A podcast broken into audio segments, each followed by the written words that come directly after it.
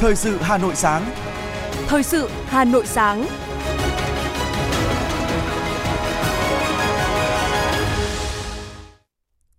Xin kính chào quý vị và các bạn. Bây giờ là chương trình thời sự của Đài Phát thanh và Truyền hình Hà Nội. Chương trình sáng nay, thứ bảy, ngày 16 tháng 12 năm 2023 có những nội dung chính sau đây.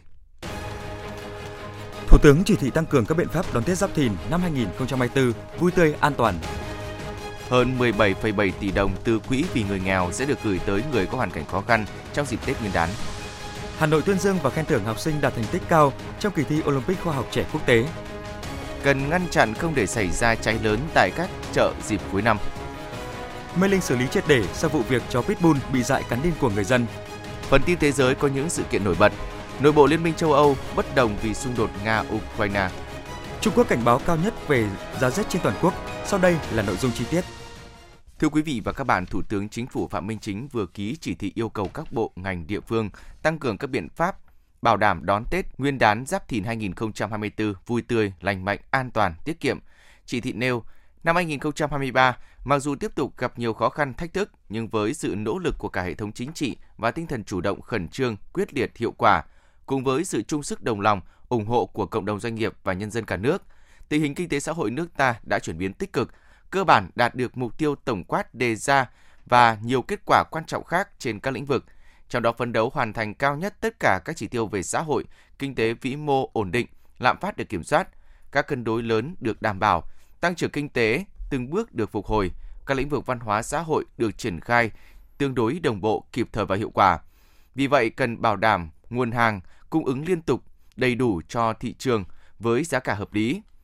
Tăng cường kiểm tra kiểm soát phòng chống buôn lậu gian lận thương mại, đảm bảo an toàn vệ sinh thực phẩm, tạo thuận lợi cho người lao động nghỉ Tết và làm việc sau Tết, tăng cường các biện pháp phòng chống dịch bệnh, không để xảy ra tình trạng người dân về quê ăn Tết mà không có phương tiện vận chuyển. Tổ chức tấn công, chấn áp tội phạm và giám sát việc tổ chức các hoạt động văn hóa, lễ hội. Thực hiện chỉ thị số 26 của Ban Bí thư về tổ chức Tết Giáp Thìn năm 2024, thay mặt Ban Thường trực Ủy ban Trung ương Mặt trận Tổ quốc Việt Nam, Phó Chủ tịch Hoàng Công Thủy vừa ký ban hành kế hoạch về việc phối hợp thăm và tặng quà cho người nghèo, người có hoàn cảnh khó khăn nhân dịp Tết Nguyên đán Giáp Thìn năm 2024. Thời gian thăm tặng quà dự kiến từ ngày mùng 1 đến ngày 31 tháng 1 năm 2024. Hoạt động thăm tặng quà người nghèo trong dịp Tết nhằm góp phần khẳng định sự quan tâm, chăm lo của Đảng, Nhà nước, Mặt trận Tổ quốc Việt Nam và một số tổ chức chính trị, xã hội đối với đời sống của nhân dân, đặc biệt là người nghèo, người có hoàn cảnh khó khăn. Mặt trận Tổ quốc Việt Nam và các cấp phối hợp với các ngành chức năng, các tổ chức thành viên vận động, tổ chức các hoạt động thăm hỏi, động viên, hỗ trợ chăm lo cho người nghèo để mọi nhà, mọi người đều có điều kiện vui xuân, đón Tết. Đặc biệt quan tâm đến các hộ gia đình nghèo thuộc vùng biên giới, hải đảo, vùng sâu, vùng xa, vùng dân tộc thiểu số, đồng bào địa phương bị ảnh hưởng do thiên tai, dịch bệnh, công nhân, người lao động, người bị mất việc làm. Tại Hà Nội đã diễn ra họp báo công bố chuỗi chương trình cộng đồng Tết Giáp Thìn 2024, trong đó bao gồm các hoạt động vui chơi và trao hơn 10.400 phần quà Tết cho đối tượng công nhân lao động, ngư dân và bộ đội biên phòng, bộ đội vùng biển tại 25 tỉnh thành trên cả nước. Trong bối cảnh kinh tế toàn cầu còn nhiều bất ổn ảnh hưởng đến hành trình phục hồi của Việt Nam trong năm 2023, chương trình năm nay đặc biệt hướng đến đối tượng công nhân lao động bị ảnh hưởng bởi làn sóng cắt giảm việc làm, cùng với ngư dân các vùng biển gặp khó khăn do ảnh hưởng của biến đổi khí hậu, giúp giảm bớt phần nào gánh nặng chăm lo Tết cho người dân của chính quyền địa phương. Bên cạnh đó, chương trình cũng dành những phần quà tri ân đến lực lượng bộ đội biên phòng và hải đảo đã ngày đêm ra sức bảo vệ lãnh thổ, chủ quyền quốc gia. Chương trình Tết sẻ chia năm rồng khởi sắc là một phần trong khuôn khổ chiến dịch đón Tết rồng nhân bội lộc do Đoàn Thanh niên Cộng sản Hồ Chí Minh Trung ương Đoàn phối hợp với Sabeco triển khai để chào đón Xuân Giáp Thìn 2024. Chương trình nhằm tôn vinh văn hóa truyền thống ngày Tết của Việt Nam, luôn hướng về gia đình, người thân cùng với tinh thần đoàn kết và đoàn viên. Tổng Liên đoàn Lao động Việt Nam đang tích cực chuẩn bị cho chương trình Hành trình Tết Công đoàn Xuân 2024 tạo điều kiện để đoàn viên, người lao động về quê đón Tết, trở lại đơn vị, doanh nghiệp làm việc thuận lợi, nhanh chóng và an toàn. Theo đó sẽ có 3 chuyến bay công đoàn Xuân 2024 miễn phí đưa hơn 670 đoàn viên, người lao động làm việc tại các tỉnh, thành phố phía Nam về quê đón Tết tại các tỉnh, thành phố phía Bắc. Cùng với đó sẽ có chuyến tàu công đoàn Xuân 2024 30 đến 32 toa tàu miễn phí trên các chuyến tàu Bắc Nam và ngược lại để đưa đón khoảng 2.000 đoàn viên, người lao động làm việc tại phía Nam về đón Tết ở miền Bắc và quay trở lại đơn vị, doanh nghiệp làm việc sau Tết. Đối tượng được đi máy bay và tàu hỏa miễn phí là những đoàn viên, người lao động đang làm việc theo hợp đồng lao động tại doanh nghiệp có đóng góp kinh phí công đoàn trước ngày 30 tháng 11 tại thành phố Hồ Chí Minh, các tỉnh Đồng Nai, Bình Dương, Long An, Bà Rịa, Vũng Tàu, Tây Ninh có quê tại các tỉnh phía Bắc có nhu cầu về quê và cam kết quay trở lại doanh nghiệp, đơn vị để làm việc sau khi kết thúc kỳ nghỉ Tết. Thưa quý vị và các bạn, lương hưu trợ cấp bảo hiểm xã hội tháng 1, tháng 2 năm 2024 sẽ được trả một lần vào kỳ chi trả tháng 1 tới. Theo đó, bảo hiểm xã hội các địa phương sẽ chi trả 2 tháng lương trợ cấp bảo hiểm xã hội cùng một lúc, bao gồm cả người hưởng nhận bằng tiền mặt và nhận qua tài khoản cá nhân. Như vậy thì hơn 3,3 triệu người sẽ được nhận lương hưu và trợ cấp bảo hiểm xã hội hàng tháng của tháng 1, tháng 2 năm 2024 trước Tết Nguyên đán Giáp Thìn bằng tiền mặt qua các điểm chi trả và qua tài khoản cá nhân. Tổ chức chi trả tại nhà cho người hưởng già yếu, cô đơn, ốm đau, bệnh tật không có khả năng đi đến nhận. Tối qua tại đường Hội xá phường Phúc Lợi quận Long Biên, Trung tâm xúc tiến đầu tư thương mại du lịch thành phố Hà Nội khai mạc chương trình xúc tiến quảng bá sản phẩm nông sản ô cốp là nghề chào xuân Giáp Thìn 2024 với quy mô 90 gian hàng, chương trình quy tụ hàng trăm doanh nghiệp, hợp tác xã trưng bày, giới thiệu khoảng 1.000 dòng sản phẩm nông nghiệp, sản phẩm ô cốp tiêu biểu, đặc sản của Hà Nội và nhiều tỉnh, thành phố khác. Bên cạnh trưng bày, giới thiệu và bán sản phẩm, còn có các hoạt động quảng bá, kết nối doanh nghiệp và trình diễn, chế biến sản phẩm tại chỗ. Chương trình được tổ chức nhằm tìm đầu ra cho nông sản, sản phẩm ô cốp, góp phần kích cầu phát triển sản xuất, đồng thời kết nối các nhà sản xuất tới các kênh phân phối trên địa bàn thành phố Hà Nội. Chương trình diễn ra đến hết ngày 18 tháng 12. Tối cùng ngày tại khu triển lãm 1.000 năm Thăng Long Hà Nội, xã Bát Tràng, huyện Gia Lâm, Sở Công Thương Hà Nội phối hợp Ủy ban Nhân dân huyện Gia Lâm tổ chức triển lãm các sản phẩm ô cốp, thủ công mỹ nghệ và làng nghề xã Bát Tràng năm 2023. Với quy mô khoảng 2.000 m2, triển lãm gồm 80 gian hàng tiêu chuẩn được chia thành các khu, trưng bày sản phẩm mới, thiết kế sáng tạo và làng nghề, gian hàng của các doanh nghiệp, cơ sở, công nghiệp, nông thôn, nghệ nhân, ngành gốm sứ, qua triển lãm thì các tổ chức cá nhân có thể tiếp cận, tìm hiểu, kết nối các hoạt động thiết kế sáng tạo, sản xuất ra những sản phẩm mới có giá trị kinh tế, kỹ thuật, mỹ thuật phù hợp với nhu cầu thị hiếu của khách hàng. Từ đó có thể phát triển hình thành điểm đến và thiết kế sáng tạo, giới thiệu quảng bá và bán sản phẩm ô cốp làng nghề gắn với du lịch. Triển lãm diễn ra đến ngày 17 tháng 12.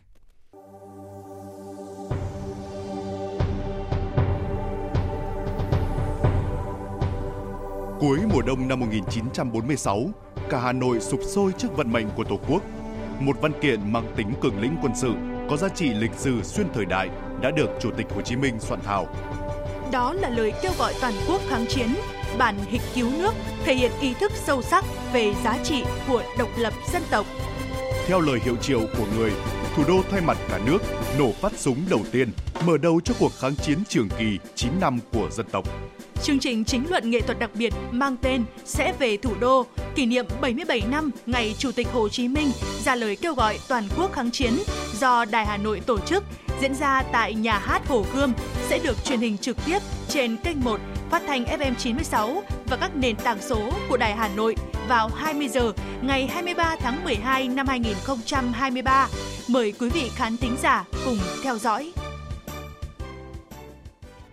Chương trình thời sự xin được tiếp tục với những thông tin về lĩnh vực giáo dục.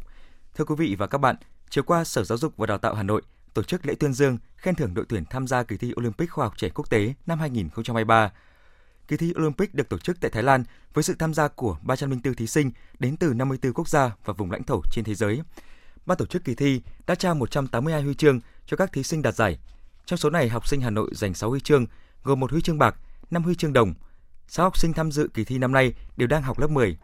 ghi nhận biểu dương thành tích của học sinh thành phố tham dự kỳ thi Olympic khoa học trẻ quốc tế năm 2023. Giám đốc Sở Giáo dục và Đào tạo Hà Nội Trần Thế Cương cho biết, đây là lần thứ 9 trong tổng số 13 lần đội tuyển học sinh thành phố tham dự kỳ thi này có 100% thành viên dự thi đạt giải. Nhưng tấm huy chương chính là sự đánh giá, ghi nhận của tổ chức quốc tế đối với sự nỗ lực của các học sinh và là sự vinh dự của ngành, của các nhà trường, thầy cô cũng như là các gia đình học sinh. Tại buổi lễ, Sở Giáo dục và Đào tạo Hà Nội trao bằng khen của Chủ tịch Ủy ban nhân dân thành phố cho 6 học sinh và 4 cán bộ, giáo viên đội tuyển thành phố tham dự kỳ thi Olympic khoa học trẻ quốc tế năm 2023. Dịp này, Sở Giáo dục và Đào tạo Hà Nội tặng giấy khen cho 5 cán bộ, giáo viên tham gia tuyển chọn, bồi dưỡng đội tuyển học sinh tham dự kỳ thi. Thưa quý vị và các bạn, xác định nâng cao chất lượng bữa ăn bán chú là một trong những nhiệm vụ quan trọng. Do vậy, nhiều năm qua, ngành giáo dục và đào tạo huyện Phúc Thọ đã triển khai đồng bộ các giải pháp thực hiện tốt các việc đảm bảo an toàn vệ sinh thực phẩm trong trường học. Ghi nhận của phóng viên Minh Thơm. Có mặt tại trường mầm non Vân Phúc, huyện Phúc Thọ, khi các nhân viên nhà bếp đang chuẩn bị bữa trưa cho học sinh.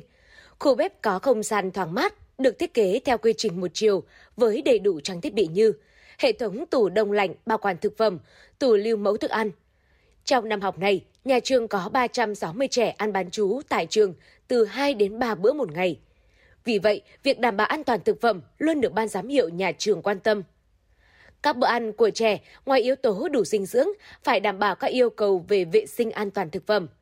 Bếp ăn có 7 nhân viên thường xuyên được tập huấn kiến thức về an toàn vệ sinh thực phẩm, khám sức khỏe định kỳ, có kiến thức về sơ chế thức ăn.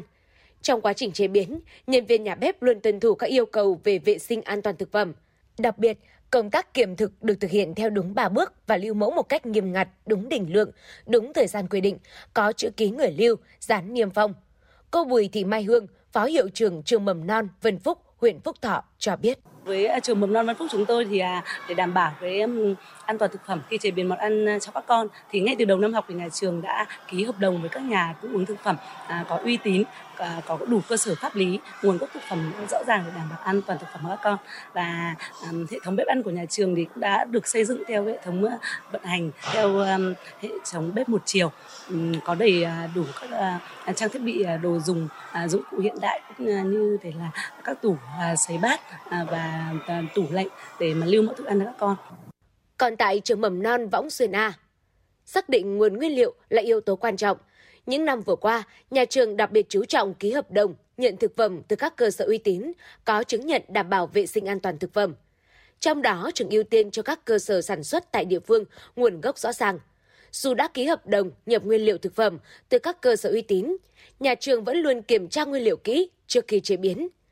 Những nguyên liệu không đảm bảo thì nhà bếp phải loại bỏ ngay và cơ sở cung cấp nào vi phạm sẽ cắt hợp đồng để chuyển sang đơn vị khác. Cô Tô Thị Thư, Phó Hiệu trưởng trường mầm non Võng Xuyên A, huyện Phúc Thọ cho biết. Nhà trường có 516 à, trẻ và tỷ lệ ăn bán chú là 100% thì cái công tác à, để đảm bảo vệ sinh an toàn thực phẩm thì à, nhà trường rất là chú trọng Đối với đội ngũ nhân viên của trường mầm non Võng Xuyên A thì 100% các đồng chí đấy được uh, tốt nghiệp từ trung cấp đến cao đẳng uh, nấu ăn và trong quá trình chế biến thì chúng tôi luôn luôn là giám sát và uh, uh, yêu cầu các đồng chí thực hiện nghiêm túc cái việc bà sử dụng bảo hộ lao động trong khi chế biến. Để đảm bảo vệ sinh an toàn thực phẩm tại các trường có tổ chức ăn bán chú, ngay từ đầu năm học, Phòng Giáo dục và Đào tạo huyện Phúc Thọ đã chỉ đạo các trường phải trang bị đầy đủ cơ sở vật chất đối với khu vực bếp nấu, chế biến thức ăn, dụng cụ phục vụ, có kế hoạch đảm bảo vệ sinh an toàn thực phẩm cho cán bộ giáo viên, nhân viên học sinh. Thực hiện tốt nguồn thực phẩm cung ứng, tuân thủ đúng quy trình chế biến thức ăn, lưu mẫu thức ăn thực phẩm hàng ngày, thường xuyên vệ sinh trường lớp, nhà ăn, sử dụng dụng cụ đảm bảo vệ sinh –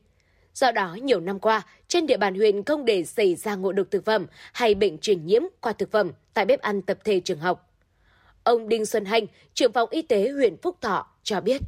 Ở trung tâm y tế à, tiếp tục à, kiểm tra các cái nhà trường. Thế và qua cái kiểm tra thì cũng hướng dẫn cho các cái nhà trường à, thực hiện các cái truy xuất nguồn gốc cũng như thể đảm bảo các cái công tác an toàn vệ sinh thực phẩm tại các cái nhà trường tại các cái bếp ăn. Thế và từ các cái khâu uh,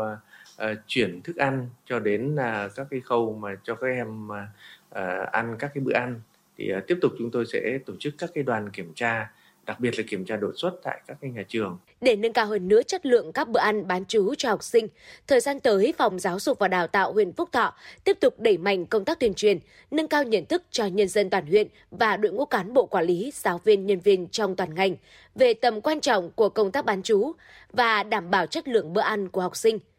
tăng cường kiểm tra giám sát đột xuất việc tổ chức nấu ăn cho học sinh để kịp thời phát hiện những sai phạm và đề ra phương hướng điều chỉnh hợp lý. Bên cạnh đó, huy động tối đa các nguồn lực hỗ trợ, nhất là phụ huynh học sinh và các nhà hảo tâm để nâng cao chất lượng các bữa ăn bán chú cho học sinh.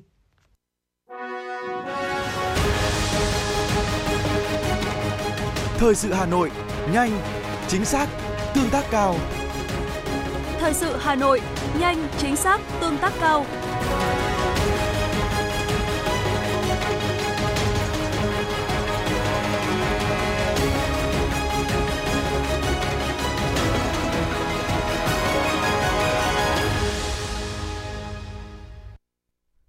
Theo là những thông tin đáng chú ý khác. Cục Cảnh sát Phòng cháy chữa cháy và Cứu nạn Cứu hộ C07 Bộ Công an vừa thông tin liên quan về việc phòng cháy, chữa cháy tại các chợ ở nước ta.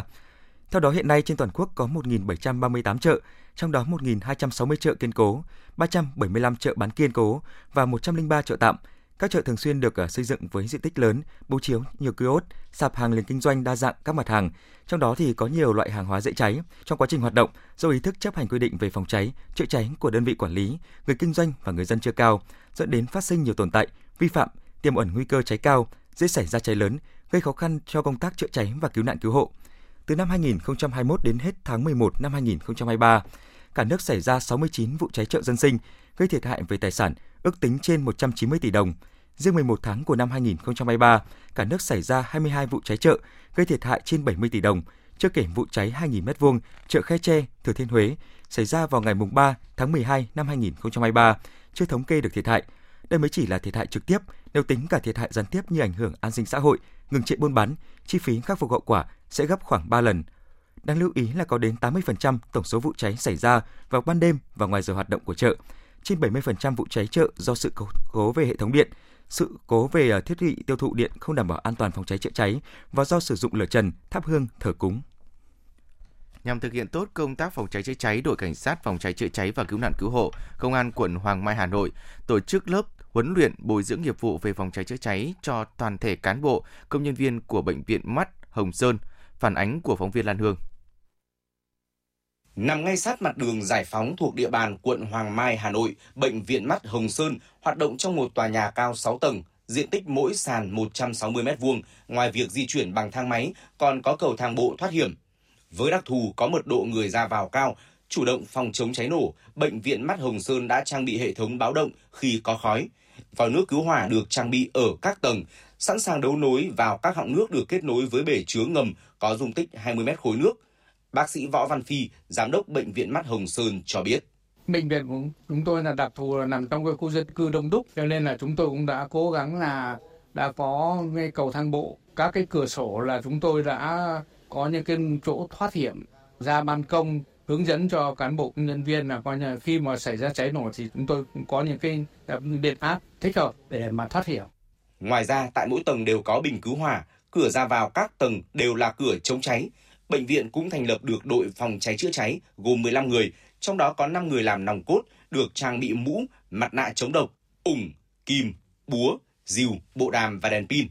Bệnh viện Mắt Hồng Sơn còn mời giảng viên của Đại học Phòng cháy chữa cháy về tận nơi huấn luyện cho cán bộ, nhân viên các kỹ năng phòng chống cháy nổ, cứu hộ cứu nạn. Theo ông Nguyễn Bá Chính, thành viên đội phòng cháy chữa cháy của Bệnh viện Mắt Hồng Sơn, tham gia lớp huấn luyện, ông Chính và các thành viên trong đội được trao đổi những điều cần lưu ý từ những vụ hỏa hoạn diễn ra gần đây, đồng thời được hướng dẫn sử dụng thành thục hơn các phương tiện phòng cháy chữa cháy. Ông Nguyễn Bá Chính cho biết thêm. Phòng cháy chữa cháy này rất bổ ích thì anh em bảo vệ thường xuyên đi kiểm tra từng nơi từng chỗ để đảm bảo an toàn cho bệnh viện. Tổ bảo vệ và phòng cháy chữa cháy của bệnh viện thường xuyên anh em nhắc nhở nhau về xả may xảy ra những vụ và nào đó thì anh em sẽ có mặt đầy đủ và thao tác đúng quy trình. Đánh giá về tầm quan trọng trong đảm bảo an toàn phòng cháy chữa cháy tại các cơ sở kinh doanh nằm trong khu dân cư, Trung tá Nguyễn Hùng Nam, Phó trưởng Công an quận Hoàng Mai cho biết. Công an quận Hoàng Mai cũng rất quyết liệt trong kiểm tra xử lý các vi phạm, các chủ đầu tư mà chây trong tác tổ chức thực hiện và trong 2 năm qua chúng tôi đã tham mưu đã phạt các công trình vi phạm với số tiền là gần 5 tỷ đồng. Chúng tôi đang phải tổ chức tuyên truyền sâu rộng để người dân hiểu được cái mức độ nguy hiểm khi công tác phòng cháy cháy không được đảm bảo với các cái loại hình chuyển đổi không được phê duyệt về các cái giải pháp biện pháp phòng cháy phù hợp có thể nguy cơ dẫn đến thiệt hại về người và tài sản của chính à, nhà đầu tư cũng như là các cái đơn vị thuê mặt bằng sử dụng các cái công trình phát sinh này. Để đảm bảo an toàn phòng cháy chữa cháy, Công an quận Hoàng Mai đã khẩn trương ra soát các cơ sở chưa được nghiệm thu phòng cháy chữa cháy đã đi vào sử dụng, yêu cầu khắc phục, sửa chữa lỗi vi phạm, đáp ứng quy định phòng cháy chữa cháy hiện hành.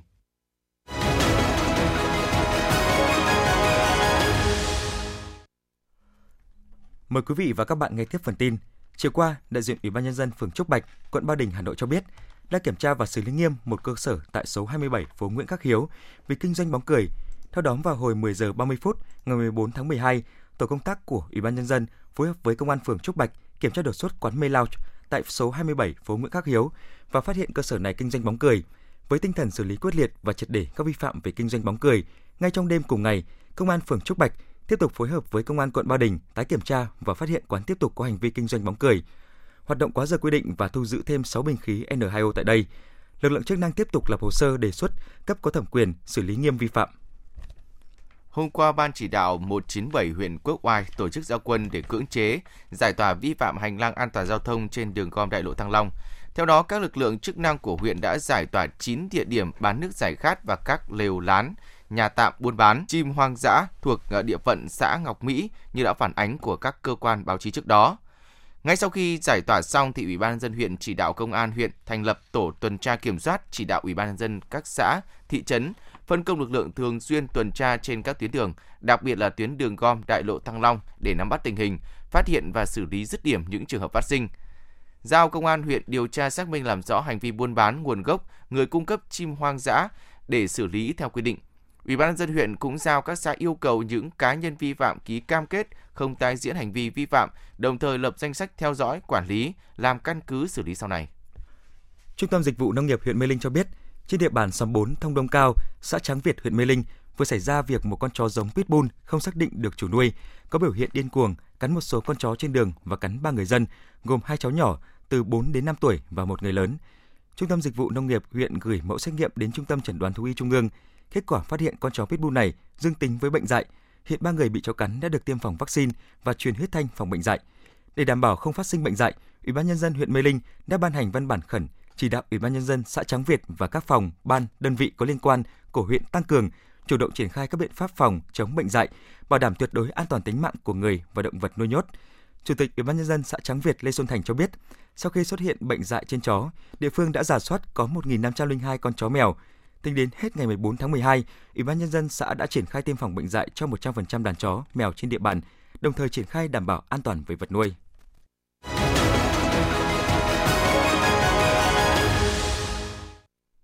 Quý vị và các bạn đang nghe chương trình thời sự của Đài Phát thanh và Truyền hình Hà Nội. Phần tin thế giới sẽ tiếp nối chương trình hôm nay. Thưa quý vị và các bạn, hôm nay các nhà lãnh đạo châu Âu đã quyết định mở đàm phán kết nạp Ukraine, nhưng không thể nhất trí về khoản ngân sách 50 tỷ euro để hỗ trợ cho Ukraine do Hungary phản đối. Cùng với Ukraine, Moldova cũng đã được chấp thuận mở đàm phán gia nhập Liên minh châu Âu, còn Georgia thì được nhận quy chế quốc gia ứng cử viên gia nhập. Nhật Bản cũng vừa công bố các lệnh trừng phạt mới liên quan đến chiến dịch quân sự đặc biệt của Nga tại Ukraine.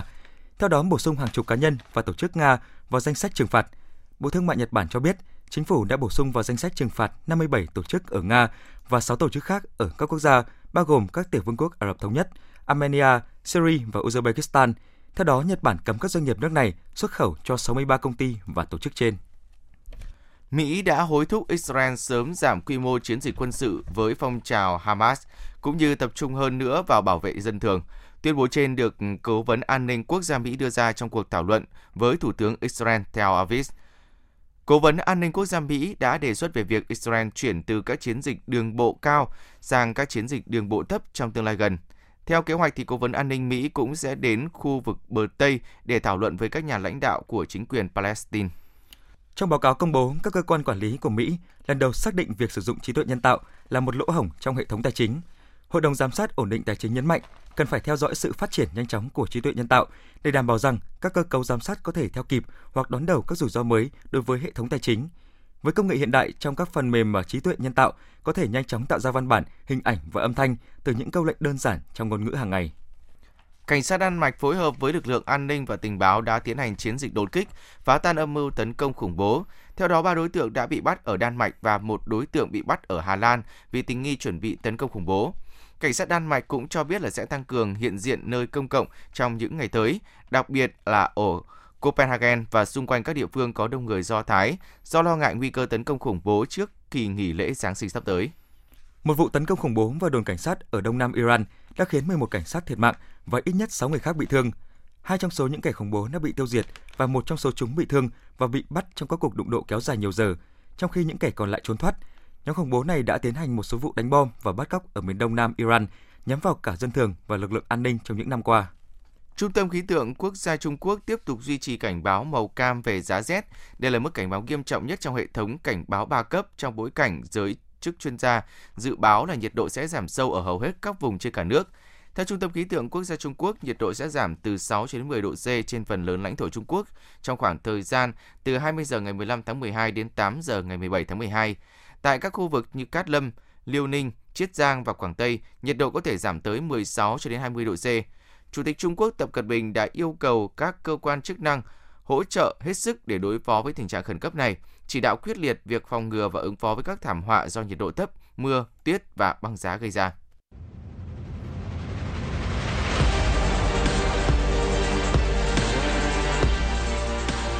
Bản tin thể thao Bản tin thể thao